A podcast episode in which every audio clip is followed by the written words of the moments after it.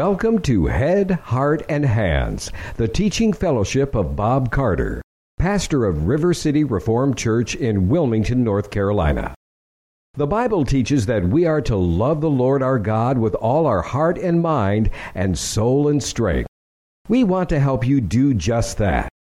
First, the gospel of Jesus Christ is a call to our heads. God wants us to think, and to think correctly.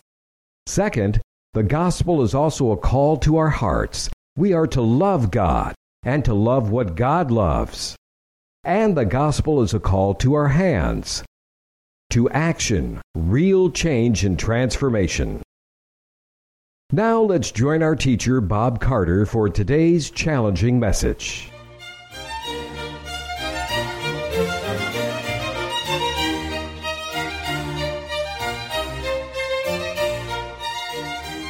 Sermon this morning is entitled The Glory of the Conqueror and the Agony of the Conquered.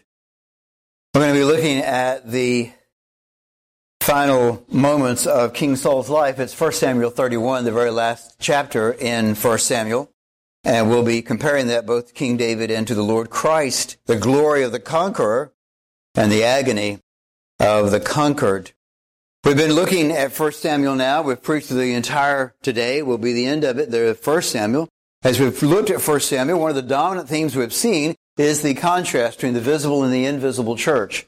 I've mentioned to you many times Matthew Mead in the book The Almost Christian Discovered makes that comparison a great deal and particularly uses King Saul, among others in the Bible, to point out what Christianity, the visible church, can look like without a real heart after God. And so we've seen that all through this. King David and King Saul have been compared in this. But in this chapter in particular, we have just seen, and it's interesting, the work of the Holy Spirit. Sometimes parenthetically, he will put a passage in that almost seems like it. Why, why is that there? We think of that with Judah and Tamar during the life of Joseph. The same thing is true here. Here, we've been re- looking at King Saul, and in 29 he goes and visits the witch of Endor and is told that he's going to die. But then the camera backs up, and in chapter 30, it moves over to what's going on in King David's life. And in chapter 30, King David experiences by the hand of God a glorious victory in which he goes out and recovers all that was lost. And not a single person is lost. Not a single item is lost. All the material possessions, all the people come back. It's a full and glorious victory. And then there's a period at the end of that chapter. And then the camera moves back over from chapter 29 now and picks up with chapter 31 about what's going on in Saul's life. Once again, comparing these two men. And it is the most ignominious death outside of Judas, the most ignominious death in the Bible. It is a horrible, horrible death. Slow, painful, humiliating, with grave consequences in every direction. Will you stand to honor the reading of God's Word? In 1 Samuel 31, we read, Now the Philistines were fighting against Israel, and the men of Israel fled from before the Philistines and fell slain on Mount Gilboa. The Philistines overtook Saul and his sons, and the Philistines killed Jonathan, Abinadab, and Malchishua, the sons of Saul. The battle went heavily against Saul, and the archers found him, and he was badly wounded by the archers. Then Saul said to his armor bearer, Draw your sword and pierce me through with it. Otherwise, these uncircumcised will come and pierce me through and make sport of me. But his armor bearer would not, for he was greatly afraid. So Saul took his sword and fell on it. When his armor bearer saw that Saul was dead, he also fell on his sword and died with him. Thus Saul died with his three sons, his armor bearer, and all his men on that day together. When the men of Israel who were on the other side of the valley with those who were beyond the Jordan saw that the men of Israel had fled and that Saul and his sons were dead, they abandoned the cities and fled. Then the Philistines came and lived in them. Came about on the next day when the Philistines came to strip the slain, that they found Saul and his three sons fallen on Mount Gilboa. They cut off his head and stripped off his weapons and sent them throughout the land of the Philistines to carry the good news to the house of their idols and to the people.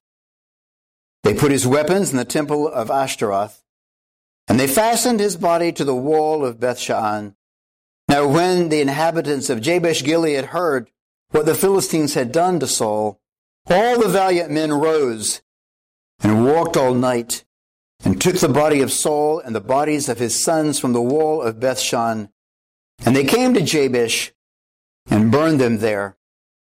They took their bones and burned them under the tamarisk tree at Jabesh and fasted for seven days. You pray with me, please?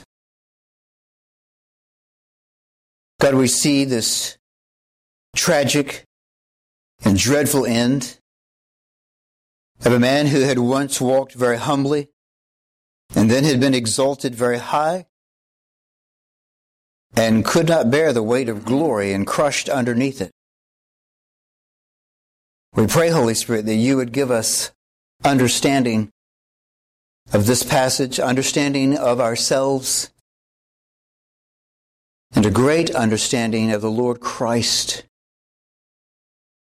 as second Adam and as God of God, light of light, very God of very God, worthy of our worship and praise, our adoration, our obedience our love.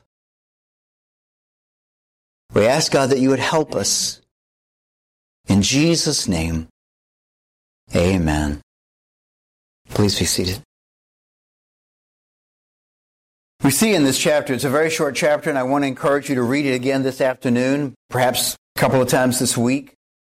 It is pretty remarkable, all the things that happen in this chapter. It's short and brief, but it mentions, even briefly, a variety of chaos and of difficulty, of defeat, and the shock waves that go out from that in every direction in this. I was part of a Bible study recently, uh, just a week ago, that met here in town of a men's study that's been going on for quite a few years, as far as I know. At the end of the study, they went around and asked for prayer requests. one of the men, who is about 80, prayed, asked that people would pray for him that he would finish well.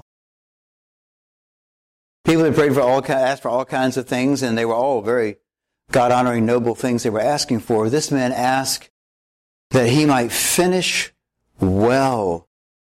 And of course, everybody recognized how incredibly good and right that was. All of these men were either close to retirement or retired.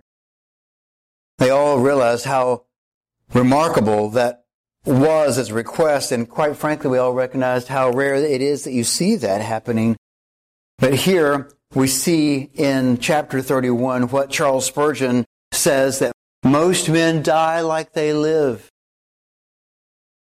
Most men die like they live. Charles Spurgeon points out that there is only one deathbed conversion in all of Scripture. It's the thief on the cross. And Charles Spurgeon says there is one that none should despair. As long as you're still alive, there is the opportunity, there is the hope. But there's only one, Charles Spurgeon says, that none should presume. And as we see King Saul go out so badly, again today we have a lower we have a different view of suicide today. In the Hebrew mind, that was very much murder. They understood it to be murder. There were three kinds of murder murder of someone else, murder of the king, and murder of yourself. There were three different categories of murder. Murdering someone else was very bad. Murdering the king was probably the worst, but murdering yourself was probably equal to or better or worse than, if you will, a murder of someone else. And so they saw the self inflicted wound here as a, a, very, very serious thing in a way that we don't always see it quite that way today, in our culture at least. But as he is here, we see something that is interesting, an analogy. Remember that King Saul is the first king. They ask for a king under Samuel after Samuel is old, and God grants them a king, even though he acknowledges to them that he has been their king. But he gives them a king, and he gives them King Saul, whose only characteristic is that he's tall. His only characteristic is that he's tall. And God gives them a king that they might have chosen for themselves, one with the outward appearance. And then he juxtaposes that with King David, who is ruddy and no one thinks he would be a king. And, and when Samuel comes to the house uh, of Jesse, the eight sons are there, but seven are in the house ready to feast, and the youngest is out with the sheep, and nobody thinks anything about him. But God says he's a man after my own heart. But not only is King Saul the first, but his dynasty is completely obliterated here, we see in this, in this passage. And if you remember, the very next book is 2 Samuel, which is the life of, really the entire life of uh, King David as king. And then it ends with the transition to Solomon. And First Kings picks up with Solomon. And First Kings goes all the way from Solomon in that downward spiral, all the way down through Second Kings to Josiah, the last good king. And then three of Josiah's sons rule. Zedekiah is the last king. Zedekiah is, is defeated by Nebuchadnezzar, and his sons are killed in front of him. And then he's blinded and taken off to Babylon. So the last thing he would ever see would be the destruction of his own dynasty. That's how the book of Kings ends. It shows us, brothers and sisters, it shows us from beginning to end what Watchman Nee says, and we don't believe it, that only God can bear the weight of glory. Only God can bear the weight of glory. Power corrupts, and absolute power corrupts absolutely. And men crush under the weight of it. The book is called Samuel because it begins by Samuel. It's very likely that parts of it may have been begun by Samuel himself, but obviously finished by someone else. What does Samuel mean? We mentioned that early on as we started studying the book. It's a command. Shmu in Hebrew is, a, is an imperative. It means listen. And then God. It means hear God. Listen to God is what Samuel's name means. Hear God. Listen to God. And we see this incredible warning set forth in the very life, in detail, the life of King Saul and then the ignominious and tragic defeat and death of King Saul. It says that the war goes very difficult for them, and it says that Israel fled and fell. And then verse 2 the Philistines overtook Saul and his sons, and the Philistines killed Jonathan. Jonathan means the gift of the Lord. Abinadab is my father is daring. My father is a warrior. My father is bold. And Malchishua is my king is salvation. My king is salvation. If it's a reference to Saul, it would make no sense at all. If it's a reference to the Lord, it makes great sense. But these are the three sons, and they die in battle. Verse 3 the battle went heavily against Saul, and the archers hit him, or something. The Hebrew says found him. The archers found him. Their, their arrow goes up and just comes down and, and finds King Saul. The archers found him, and he was badly wounded by the archers. And we see the providence of God here in the midst of this battle that King Saul is destined by God and found by God. And then we see the, we begin to see the, the ripples going out. We already see the first one that it's his sons die in battle with him and his line is obliterated. So he himself loses his crown. He himself loses his life. He loses his dignity first before he loses his life. But he loses his dignity, he loses his life, he loses his crown, he loses his sons. And very likely he saw them die and knew they were dead when he took his own life or tried to take his own life. Charles Spurgeon says that sin is like a honeycomb. And what he means by that is the individual cells that you think of when you think of a honeycomb. Meaning that sin doesn't come by itself. It always comes in multiples. And it affects multiples. And here we see it with the life of King Saul. I said to you that only God can bear the weight of glory. The word glory in Hebrew is one of those words that has two meanings. It has the word glory, but it's also the word in Hebrew for heavy. Not a different word, it's the very same word. How interesting it is that we see the truth of Watchman Nee, that the word kavod, which is the word for glory, is the same word for heavy. God's glory is heavy and he can bear it. And the glory of worship or of leadership is often very heavy. Matthew Henry says this, as he lived, so he died. Proud and jealous and a terror to himself and all about him. Listen to that again. As he lived, so he died. Proud and jealous and a terror to himself and all about him. And then he goes on and says, Some despairing of the mercy of God, like Judas, leap into a hell before them to escape a hell within them. Saul not only loses his life and crown and his glory and his sons, but his dynasty is lost and part of the kingdom is lost. You see, uh, it immediately says in here that when the victory is to the Philistines, the people of Israel who are in the surrounding cities hear about it and they immediately simply vacate the cities. They recognize the Philistines are going to be coming to them. They're very nearby and they just get up and run. And part of the kingdom is lost to the Philistines as well. The advancement. Again, remember that in the Old Testament, Philistine is code word for spiritual warfare. We see spiritual warfare in the Old Testament represented by the Philistines, the advancement, the constant harassing of the people of God by the Philistines. And here they have a great victory. But we also see the reality of what kings are like and what our hope should be in God. We certainly can have, we have to have government and we want to support the leaders of our government, whether they be kings or presidents or otherwise, but not put our hope and trust in them our hope is in the Lord. You remember Hosea is one of those minor prophets that we don't know that much about because we don't read him very often primarily. But Hosea is a contemporary of Isaiah. And if you remember, Isaiah is preaching in the south while the northern kingdom is getting ready to be attacked and destroyed by Sennacherib and by the Assyrians.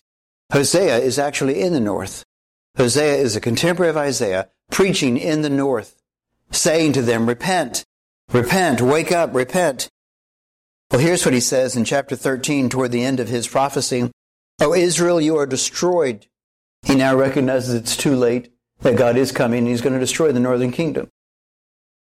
Oh, Israel, you are destroyed, but your help is from me. I will be your king. Where is any other? That he may save you in all your cities. And your judges to whom you said, Give me a king and princes. He's talking about Samuel there. You guys said to, to Samuel, Give us a pr- king and princes. I gave you a king, says the Lord, in my anger and took him away in my wrath. And so we see God describing the situation with not only Saul, but subsequent kings as well that we should at all times be mindful of the reality of God as our King and to be looking to Him as our King, as our hope, as our strength, as our deliverer. First Chronicles picks up on this and indicates that not only uh, in his death and the dismembering of his body, his head is severed, if you remember. It says here in our passage that they took it and took it into the temple, verse 10. They put his weapons in the temple of the Ashtaroth, and they fastened his body to the wall of Beth Shean. It's a very ignominious death. It says in 1 Chronicles 10, 13, and 14, it says that they took him and put his head in the temple of Dagon. It also says this So Saul died for his unfaithfulness, which he had committed against the Lord. Saul died, this is what the First Chronicle writer says. Saul died for his unfaithfulness, which he had committed against the Lord, because he did not keep the word of the Lord, and also because he consulted a medium for guidance. It ascribes his going to the witch of Endor as part of the reason that, that God brought the death upon him. But he did not inquire of the Lord. He didn't ask the priest, he didn't call for a priest and Saul, that is, going into battle, didn't ask for a priest. He asked, went and found the witch of Endor.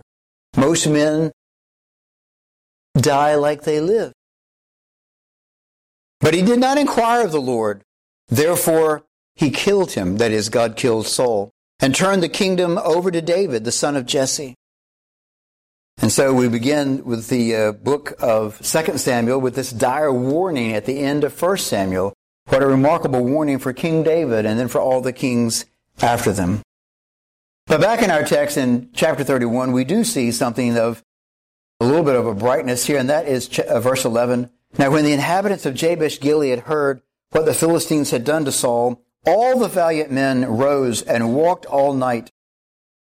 Who, where is Jabesh Gilead? What is Jabesh Gilead? Well, first of all, geographically, it's right nearby Beth Shean. It is within walking distance. It's probably less than 10 miles for sure from there. But what are the inhabitants of Jabesh Gilead? It's chapter 11 in 1 Samuel. We don't, we won't go back and look at it this morning or read it this morning, but you can read it this afternoon. Saul's first great victory is Jabesh Gilead. The uh, Ammonites, not the Philistines, the Ammonites to the east, things are to the west. The Ammonites from the east come and threaten them and say, We're going to make you our slaves, and the only way we're going to let you live is if you agree to be our slaves, and we're going to blind, uh, we're going to take out one of your eyes for each of the men in the city. And they appeal to Saul to come and help them. And he's their Saul's first victory is Jabesh Gilead. And the men, listen, the men of Jabesh Gilead remember that. They remember that. We're going to see in the Song of the Bow in 1 Samuel that when David hears about it, he writes this beautiful song. He sings this song and writes this beautiful song, and he has it written down and he has it distributed throughout the land. He calls it the Song of the Bow, in which he extols that there were many good things that came from King Saul. That many people in Israel were blessed by King Saul in various ways. And the people of Jabesh Gilead immediately recognize that even before David acknowledges it, probably because David hasn't heard yet, but nonetheless, they, they immediately recognize it and they remember Saul's great victory.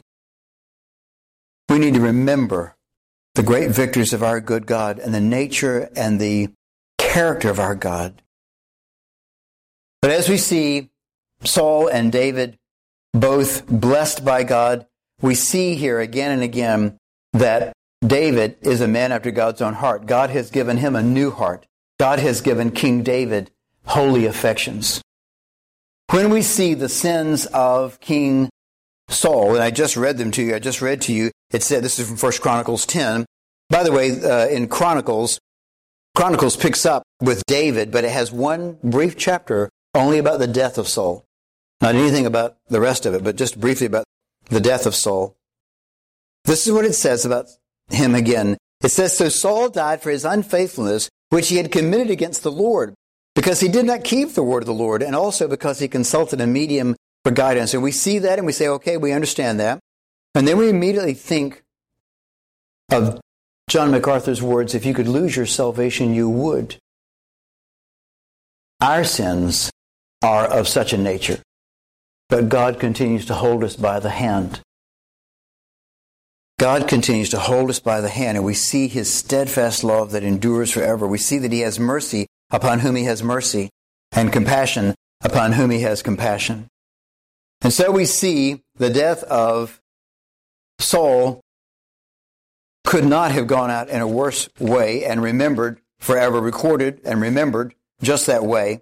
And then we think of how he goes out conquered, but then we think of Christ and the difference. Isaiah chapter 9, verses 6 and 7, that passage that we're so familiar with, says, For a child will be born to us, and a son will be given to us, and the government will rest on his shoulders, and his name will be called Wonderful, Counselor, Mighty God, eternal Father, Prince of Peace, and we see that juxtaposed and contrasted with King Saul.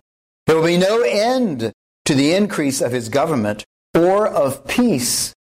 And we see with the death of King Saul, we see the children of Israel fleeing from cities. The Philistines haven't even attacked yet, but they know it's coming, and they just get up and abandon their homes. But there'll be no end to the increase of his government or of peace. On the throne of David and over his kingdom, to establish it and to uphold it with justice and righteousness from then on and forevermore. The zeal of the Lord of hosts will accomplish this. God will bring a king, unlike Saul, unlike any of the other kings. He will bring a king, and he has in Christ Jesus.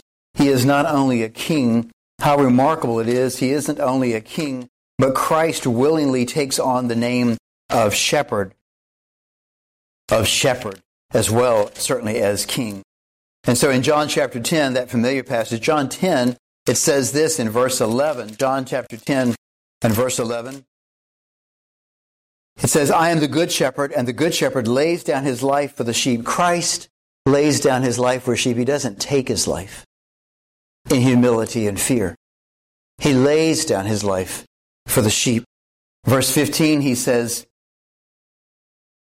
Even as the Father knows me, and I know the Father, and I lay down my life for the sheep. I have other sheep which are not of this fold. I must bring them also, and they will hear my voice, and they will become one flock with one shepherd.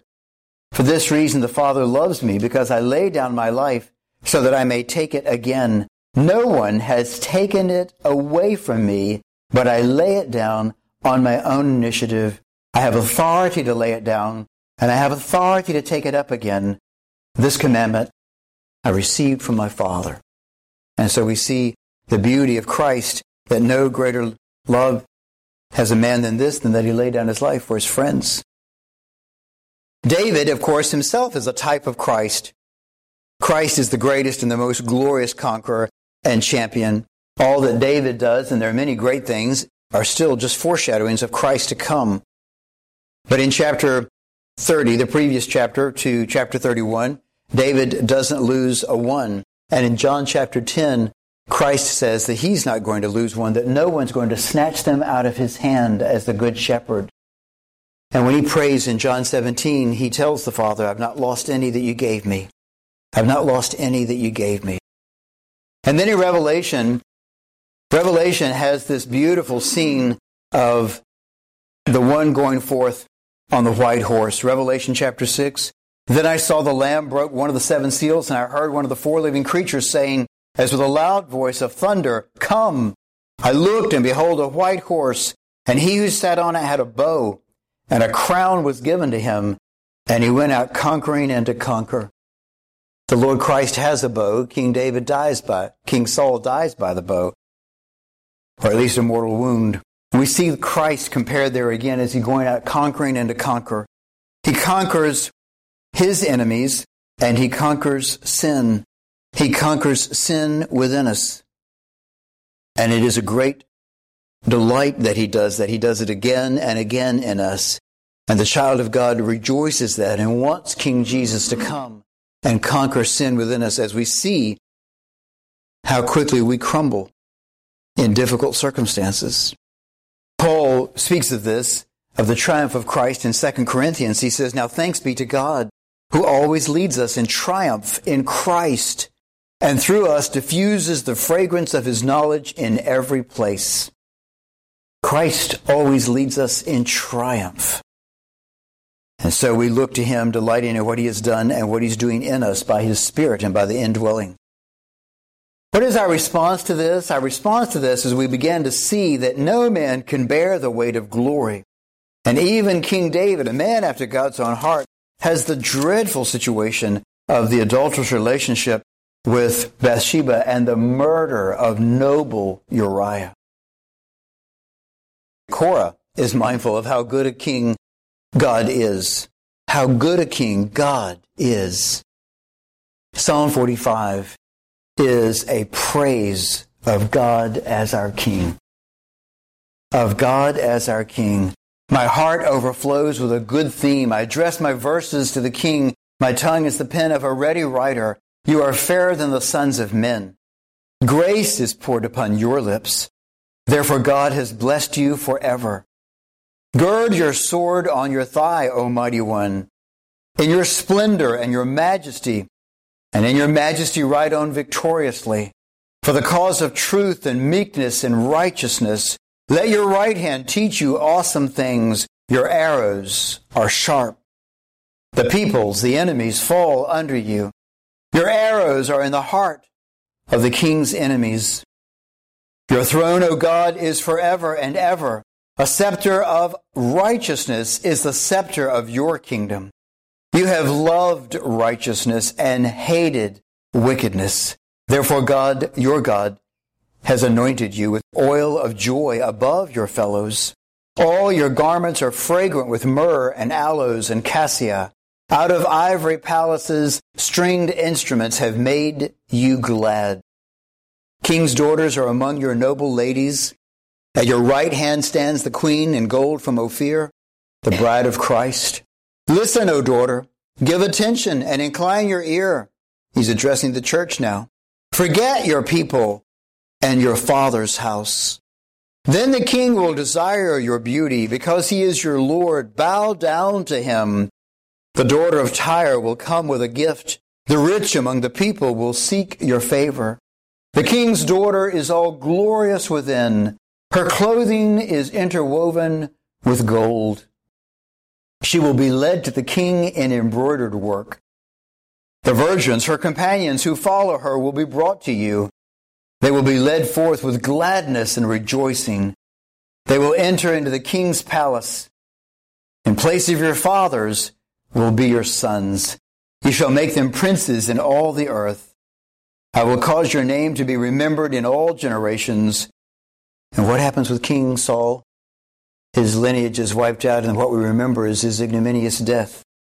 I will cause your name to be remembered in all generations. Therefore, the peoples will give you thanks forever and ever. There was a time back in 1 Samuel 8 that the people rejected God as being their king. And they asked for a king. And God says to Samuel, You go ahead and anoint somebody, and I'll point him out to you. And he tells Samuel not to take it personal. He says, Because they're not rejecting you, they're rejecting me. The people of Israel did not want to walk by faith. They wanted to walk by sight behind a tall man into battle and in various situations rather than by faith with God, the God of the universe. What application is there? Psalm 2 Kiss the Son, lest he be angry with you. Kiss the Son, run in the direction of the Son of God. And finally, in your bulletin itself, it says under the title of the sermon from Matthew 16 Then Jesus told his disciples, If anyone would come after me, he must deny himself and take up his cross and follow me. For whoever wants to save his life will lose it. God mercifully gives us King Saul in considerable detail that we might see what that looks like. In considerable detail, he says, Do you want to try to pursue your own life? Do you want to try to pursue your own glory, your own agenda? This is how it will end. He could just tell us that, and he would be right, and we should believe him. But God teaches clearly. He warns passionately. He corrects appropriately and he restores lovingly. And so when the Lord Christ speaks this, we remember King Saul. For whoever wants to save his life will lose it. But whoever loses his life for my sake will find it. Someone said he's no fool who gives up what he cannot keep in order to gain what he will never lose. He is no fool who gives up what he cannot keep in order to gain what he can never lose. What will it profit a man, the Lord Christ continues, if he gains the whole world yet forfeits his soul. King Saul was growing in glory and power and but look what end. Or what can a man give in exchange for his soul? God comes again and again and again in his mercy and reminds us of the brevity of this life, of the magnitude of eternity, of the illusory nature of this life, and of the truth and glory of God and of his word. I pray that as we put a period at the end of 1 Samuel here, that we will reflect on these things. I do want to end with this last challenge to you, and that's simply this. Lord willing, we're going to go into 2 Samuel and look at King David, now juxtaposed and contrasted with the reign of King Saul. And we'll see great power and goodness there and some weakness as well.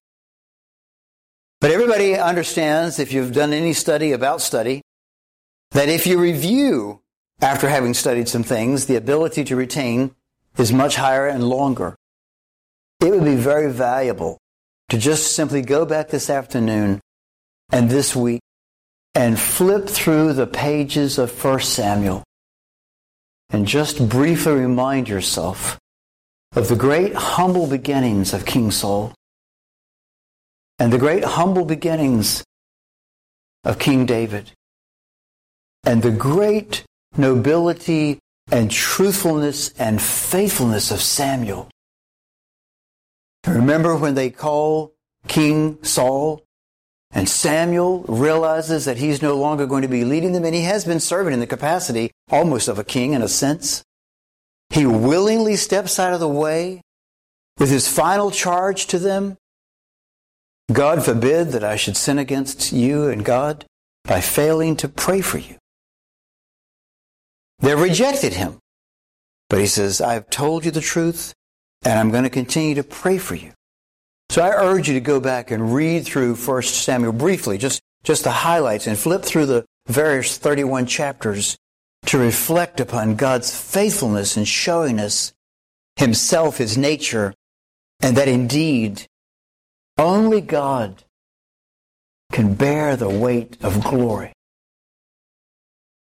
Will you pray with me, please?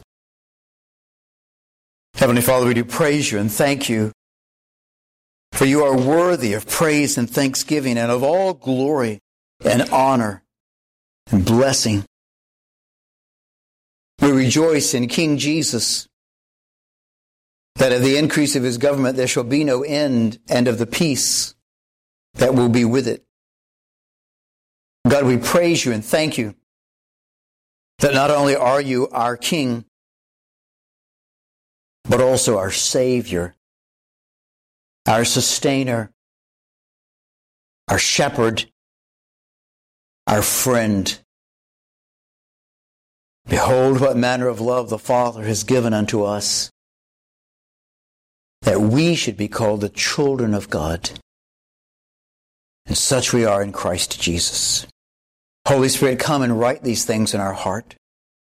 That you are worthy of our trust, of our faith, of our hope, of our love.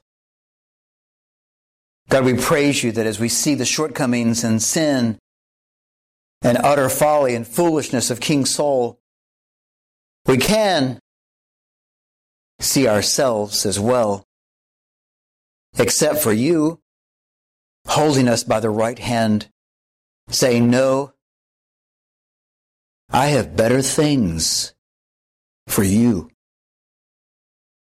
God, teach us as a result to walk humbly with you, our good God, doing by the power of your Holy Spirit that which is right and loving mercy. We pray this in Jesus' name. Amen. Receive now the blessing of God for the people of God. The Lord bless you and keep you. The Lord cause his face to shine upon you and be gracious to you. The Lord lift up his countenance upon you and give you peace now and forever. Amen.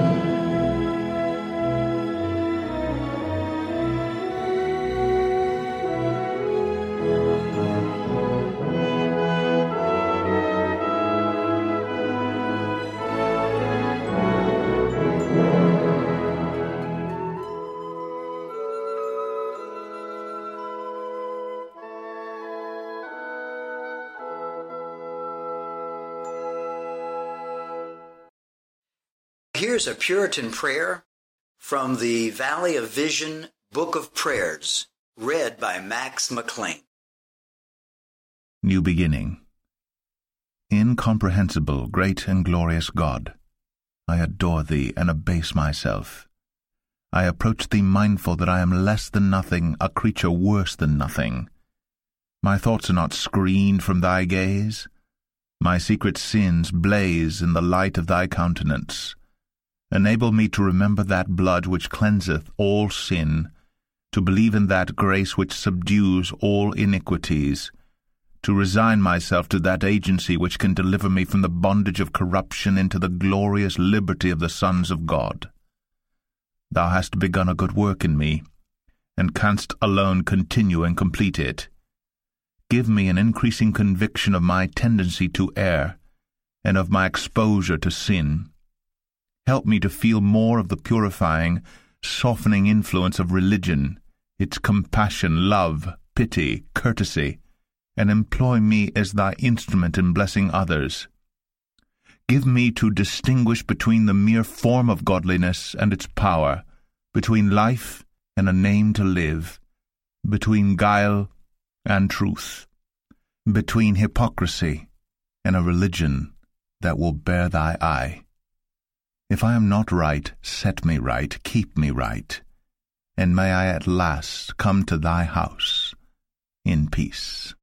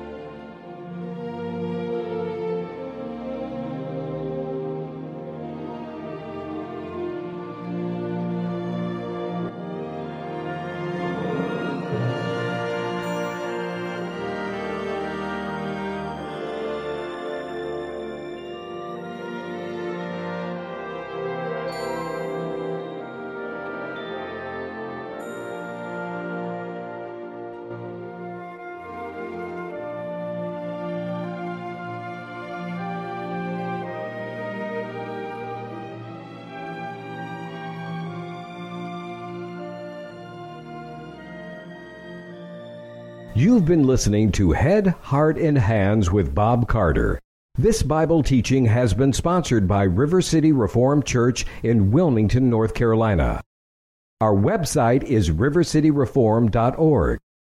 River City Reformed Church meets on Sunday mornings at 10:30 at the Temple Baptist Activity Center located on the corner of 17th Street Extension and George Anderson Drive. Please visit rivercityreform.org for more information or call us at 910-520-0272. That's 910-520-0272. At River City Reformed Church, we are all about loving God with our heads, hearts, and hands. We desire to know the one true God correctly. We long to love God, our Creator and Savior, passionately. We seek to worship and serve God willingly through the power of His Spirit. God wants us and you to ask good questions. He wants us to build our faith on credible evidence, not just a blind leap. Biblical Christianity is true. He also requires and strengthens us to conform our values and behavior to reflect His goodness and holiness. We're thinking, loving, serving. Come and see. John Piper has observed worship is not the performance of a routine of hymns and prayers and preaching and anthems.